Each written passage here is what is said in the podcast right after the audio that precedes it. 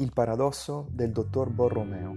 Inventare una malattia per salvare vite umane.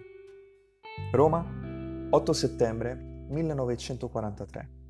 Giovanni Borromeo è medico primario dell'ospedale Fate Bene Fratelli, situato sull'isola Tiberina e amministrato dal Vaticano.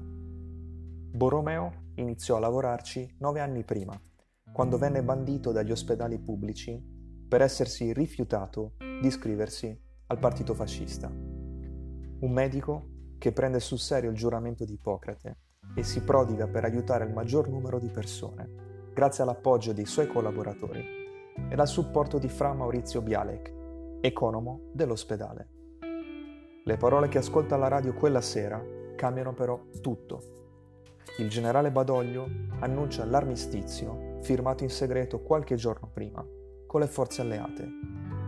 L'Italia diventa immediatamente nemico della Germania nazista, ennesima terra di occupazione, dove i nazisti praticano la loro sistematica brutalità. Il professor Borromeo sa che l'ospedale Fate Bene Fratelli fa di fatto parte del territorio vaticano e quindi gode del regime dell'extraterritorialità. I nazisti non possono toccarli. Sa però anche bene che non sarà così.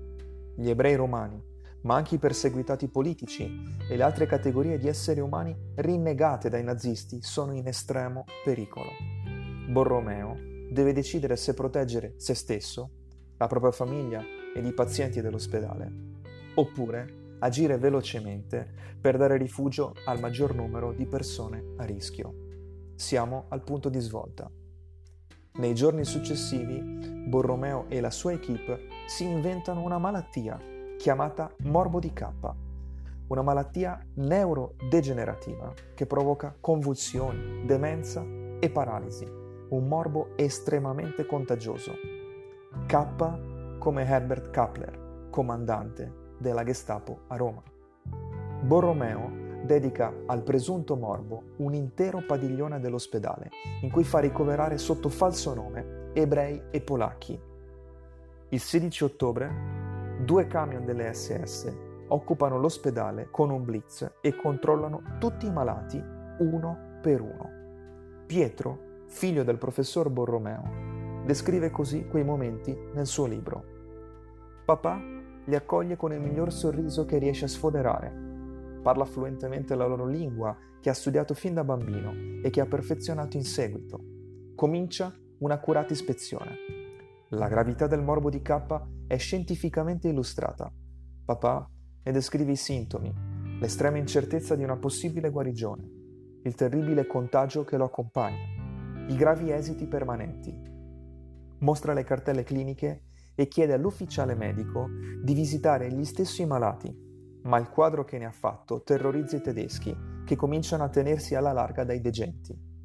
Di fatto, poco dopo se ne vanno. Papà mi dirà in seguito che, per fortuna, quel medico non era un genio, ma questo è tipico della sua modestia. Il genio era lui. Sebbene vi siano testimonianze discordi sulle vicende narrate, l'estrema umanità di Borromeo sarà indiscussa e varrà la vita di almeno un centinaio di ebrei. Borromeo verrà ricordato nel memoriale della Shoah Yad Vashem come giusto tra le nazioni e riceverà la medaglia di bronzo al valore militare e la medaglia d'argento al valore civile della Repubblica Italiana.